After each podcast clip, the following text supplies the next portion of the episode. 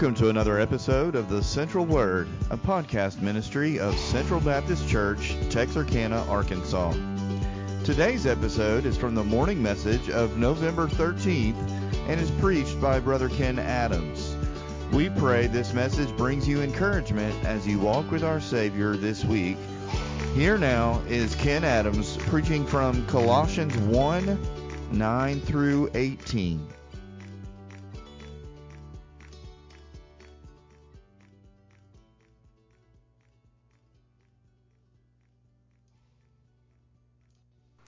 You know, it's a great time to find a job. I hear people say they can't find a job, but man, everywhere you look, there are signs help wanted. And the service that you get in some of these places indicates, yeah, they need some help. but uh, I guess that's the weird economy that we're, we're in. So the boss asked an applicant, What makes you qualified to be a waiter? And his response was, I feel like I bring a lot to the table. I know. Maybe it gets worse. Maybe it gets better. a recruiter asked a candidate, Why do you expect such a high salary when you have no experience in this field? And she replied, Well, the job is much harder when you don't know what you're doing. HR asked an applicant, What are your main strengths and weaknesses? My main weakness is that sometimes I have a little trouble telling what's real and what's not. Okay, HR responded, What are your strengths? I'm Batman. I've had a lot of jobs in my life, a lot of good ones, some not so hot, but the best one is mentioned in Colossians chapter 1, verses 9 through 12. Read that with me, please. For this reason, we also, since the day we heard it, do not cease to pray for you, and to ask that you may be filled with all the knowledge of His will in all wisdom and spiritual understanding, that you may walk worthy of the Lord, fully pleasing Him, being fruitful in every good work, and increasing in the knowledge of God, strengthened with all might, according to His glorious power, for all patience and long suffering with joy, giving thanks to the Father who has qualified us to be partakers of the inheritance of the saints in the light. So the job is the job of saint, being a saint, there in verse 12. and there are some qualifications. They are listed in verse 9. The qualifications for this job are knowledge of God's will, wisdom, and spiritual understanding. So, what is the job description? That's in verse 10. Walk worthy of the Lord, fully pleasing Christ, and be faithful in every good work. Now, I have that job, and many of you have it too, because you're a saint and I'm a saint. But how in the world are we qualified for that job? Well, we're qualified because Jesus qualified us. Colossians 1:13. He has delivered us from the power of darkness and conveyed us into the kingdom of the Son of his love, in whom we have redemption through his blood the forgiveness of sins. He is the image of the invisible God, the firstborn over all creation. For by him all things were, were created that are in heaven and that are on earth, visible and invisible, whether thrones or dominions or principalities or powers, all things were created through him and for him. And he is before all things, and in him all things consist. And he is the head of the body, the church who is the beginning, the firstborn from the dead, that in all things he may have the preeminence. So if you are a Christian, God has qualified you to be a saint. If you are not, God has qualified you to be a saint, but you've got to accept the job. So let's look at this. Christ has qualified you, verse 13. He has delivered us from the power of darkness and conveyed us into the kingdom of the Son of his love. The Lord has delivered us from darkness, the kingdom of darkness, the, the place of darkness, the, the idea of darkness. But what is darkness? Well, it's a number of things. One thing, it is ignorance. Ignorance. If you walk into a dark room, you're likely, if you're me, to walk into something. and knock things over and break things and possibly even your toe because you're in darkness, you're in ignorance, you don't know what's in the room. There are many kinds of ignorance. There's moral ignorance, where you ask yourself, can I do this? And there's volitional ignorance, that is the act of the will, the making of the decision. Uh, should I do this? And then there's spiritual ignorance. What are the consequences if I do this? So, darkness is ignorance. You just don't know what's going on. Darkness is also fear. Fear of the unknown. You know, there are many un, there are many hidden dangers out there. Things that we don't see, things that we don't know about, and, and we can fear these things. For instance, you make a moral decision. Is it the right decision? Is it the wrong decision? Am I going to get sick because I did this? Am I going to lose money because I did this? Am I going to become frustrated or depressed because I did this moral thing? Is it moral or is it immoral? There's volitional uh, fear too. Uh, should I choose this house? Should I choose this car? Should I choose this person to date? Should I choose this person to marry? These are decisions, and, and we're never really sure if we're in darkness whether those decisions are correct. And then there's spiritual fear. Maybe I'm following the wrong person. Maybe I'm reading the Bible incorrectly. Maybe I'll fall into a cult. Maybe, maybe, maybe, maybe this is darkness in our life that God has delivered us from if we are saints. So there's ignorance and there's fear, and, and Christ frees people from darkness, verse 14 again. Or 14, yes. In whom we have redemption through his blood, the forgiveness of sins. That is how he frees people from darkness. So, what does it mean to redeem? To, re- to redeem means to buy something from someone else. What has Christ bought us from? Well, Christ has bought us from sin. And sin traps us in darkness, in ignorance, and in fear. These are some of the qualifications we have for being a saint. And He forgave us. You know, we have committed sin, and sin creates a debt. The wages of sin is death. That's the debt. And it creates all kinds of death. It creates a moral death. The inability to know right from wrong. We wonder why are these people in this world doing all these weird things, thinking these things, uh, these, these, these weird thoughts, and living these strange lifestyles? It's because they are in moral darkness, moral ignorance. They don't know right from wrong. Those that are saints, though, do know right from wrong. So when we sin, we know we're sinning. when they sin, they might be thinking they're doing the right thing, a good thing.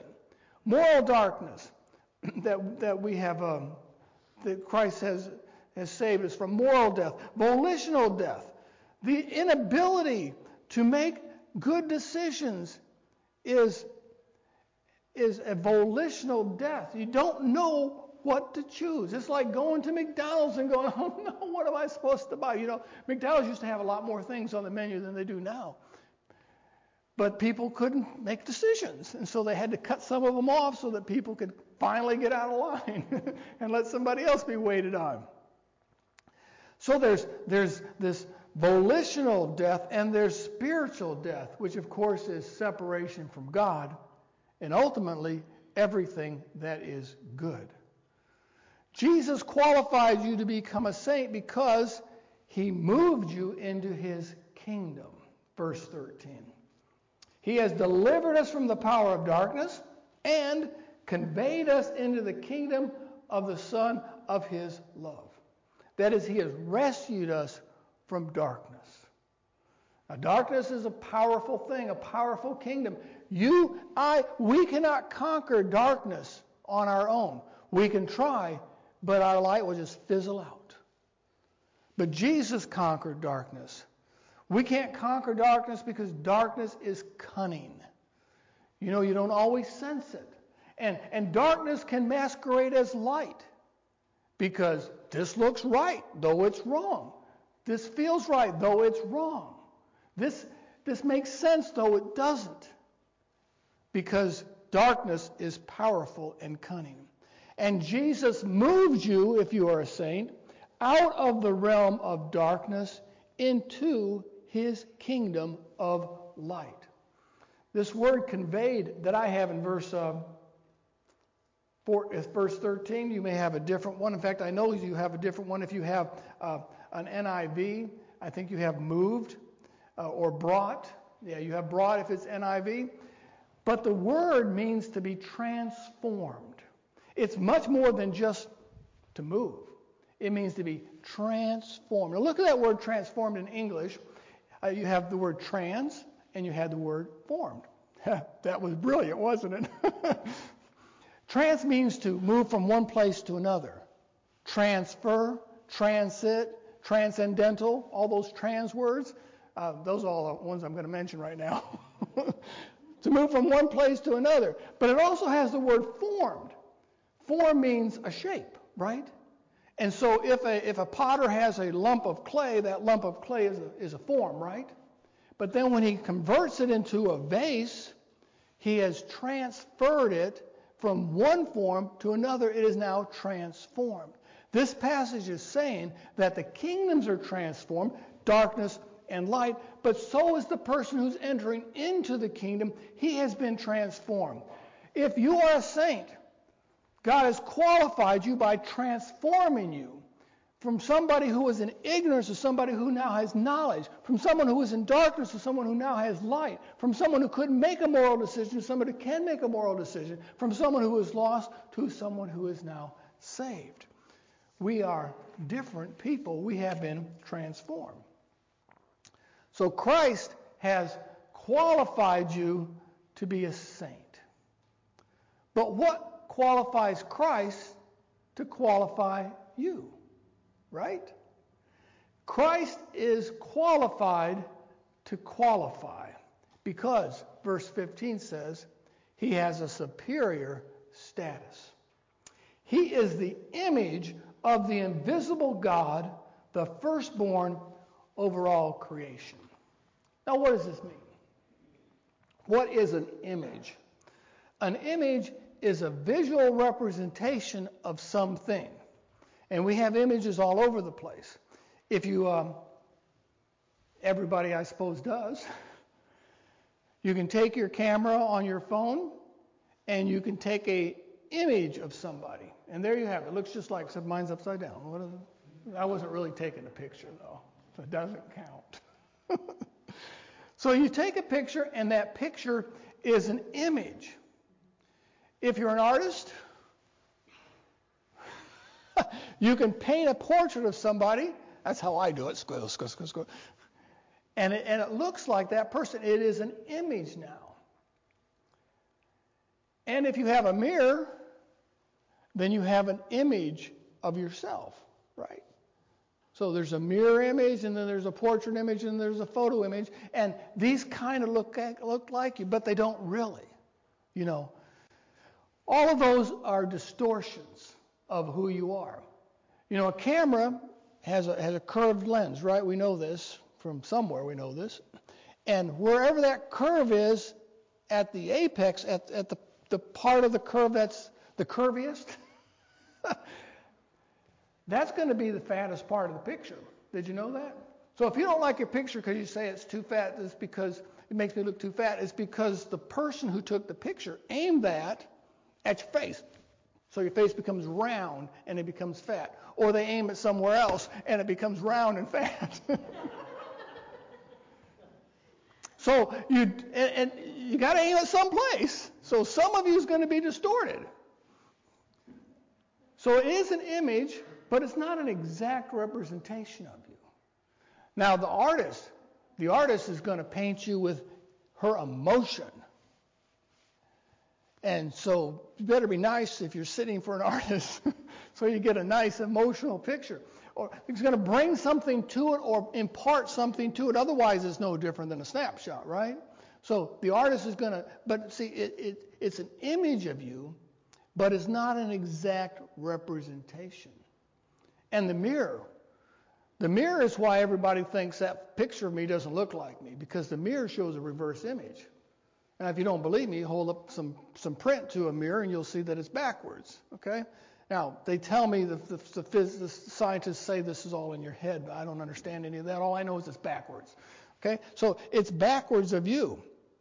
So when you see a picture of yourself, you're seeing it backwards from what you normally see, so that's why you think it doesn't look like you. So it's an image, but it's not an exact representation. It's a distortion. All these things are distortions. Now, some kids are spitting images of their parents, right? Of course, we have twins. You know we have twins. Most of you know we have twins. If you don't, you know it, you know it now. And one of them uh, looks like her mom and acts like her mom, so much so that sometimes we call her by her mom's name. Seriously. And one of them acts like her dad and looks like her dad. So She's a different gender, of course. Uh, and but we don't ever call her by her dad's name because we didn't know him when she he was 11 years old. but they are the spitting image, but still they're different people, and you can look at them closely. You can see you can see the differences, um, and they act different. So they are the image of their parents, but they're not the exact representation. When it says here in in verse um, what verse are we in? Tell me, tell me again, Chris. 15. Okay, he is. I don't know anything about the Bible. it took me three months to find Colossians. he is the image of the invisible God. So God has no image himself because he's invisible, right? But Jesus is the image. Now, this word image does not mean those things we just talked about. This word image means an exact representation. It's exactly who God is. And so when Jesus was on earth, he acted exactly like God would act. He spoke exactly like God would speak.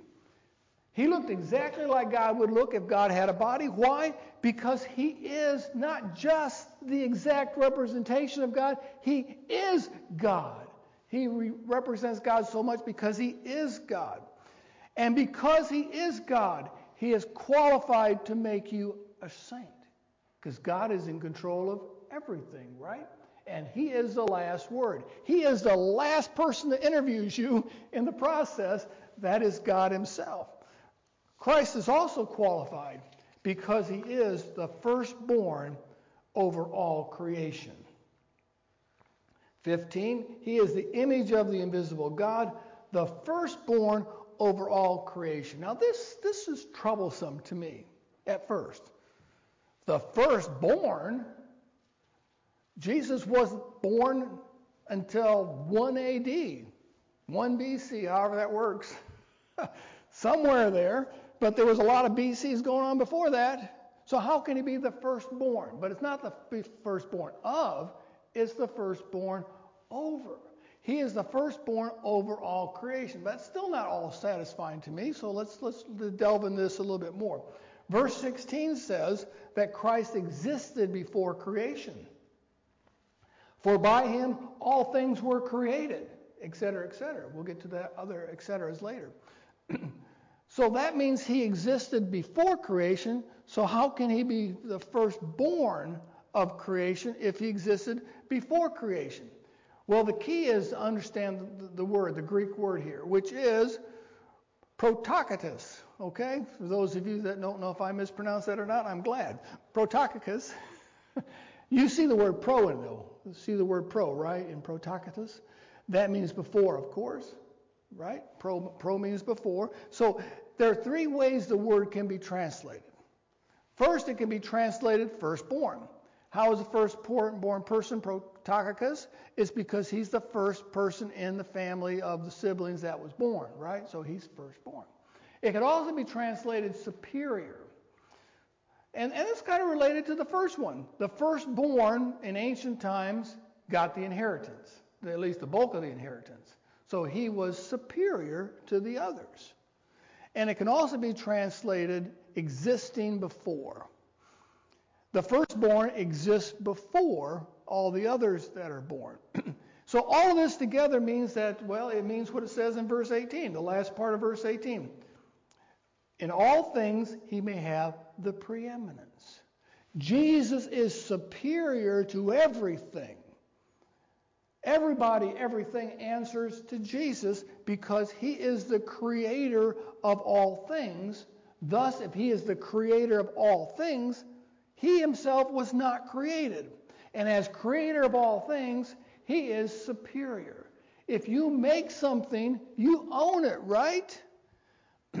Unless, of course, you forget the patent and then someone steals it from you. But, but it's yours. It's yours, and you can do anything you want with it. If I make a table, which is not likely. But if I make a table, I can turn it into firewood if I want to, or I can put a beautiful uh, vase of flowers on it. I can do anything I want to because it's mine. Jesus created everything, so he can do whatever he wants with anything, and that means he can qualify you to be a saint.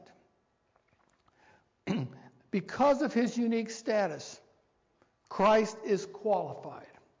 But he's also qualified because He has accomplished amazing things. Verse 16 again. For by him all things were created that are in heaven and on earth, visible, invisible, whether thrones or dominions or principalities or powers, all things were created through him and for him. that means things that are physical and things that are spiritual. Physical things that you can see, like this stand. Physical things that you can't see, like the air that surrounds us. He created the rivers and the mountains.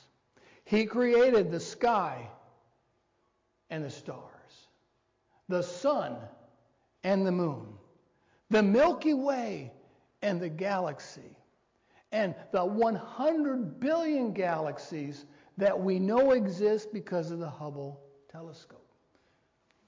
He created everything else that's out there, whatever it is beyond those 100 billion galaxies. And He created the spiritual world. They're all mentioned here. They're mentioned as thrones, dominions, principalities, powers. Some of those positive, some of those negative. He created the angels that surround us, eager to help, waiting for God to say, Go help them, and waiting for us to say, God, give us help.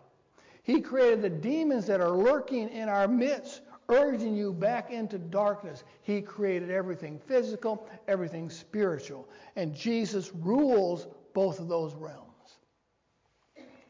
Jesus qualifies you to be a saint in the spiritual realm because he maintains everything. Verse 17.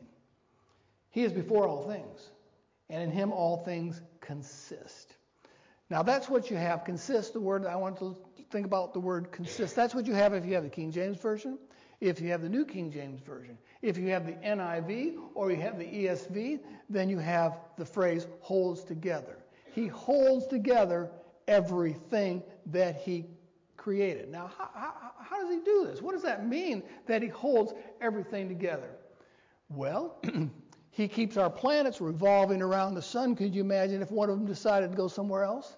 That would throw all the other ones off because of the gravitational aspect of it, and we'd probably all crash into one another, but Jesus maintains that. He prevents asteroids from slamming into the earth. You know, every once in a while they say, we're going we're to get slammed into by an asteroid with duck and cover. How do you protect yourself from that?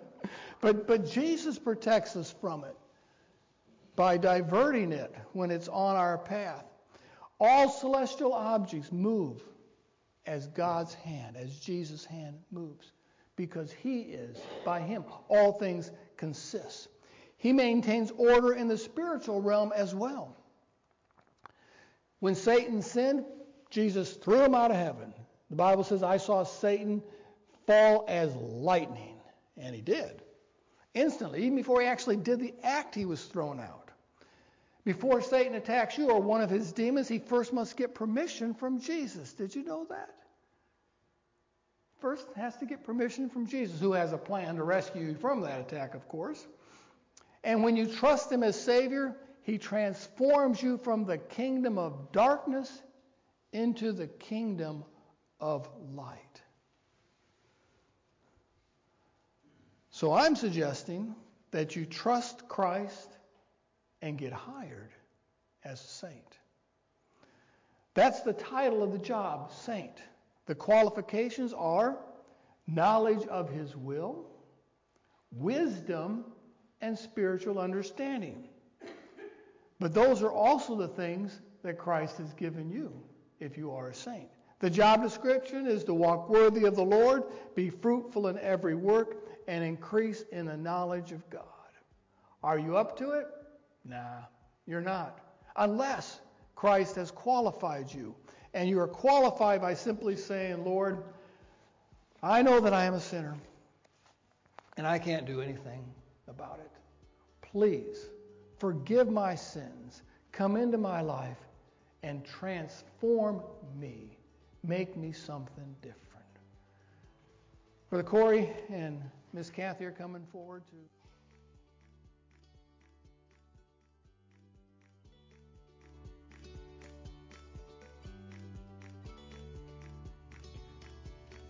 Thank you again for listening to this episode of the Central Word Podcast. Our prayer is that this episode serves to build you up in your faith as you walk daily with Christ. May God bless you in this week to come.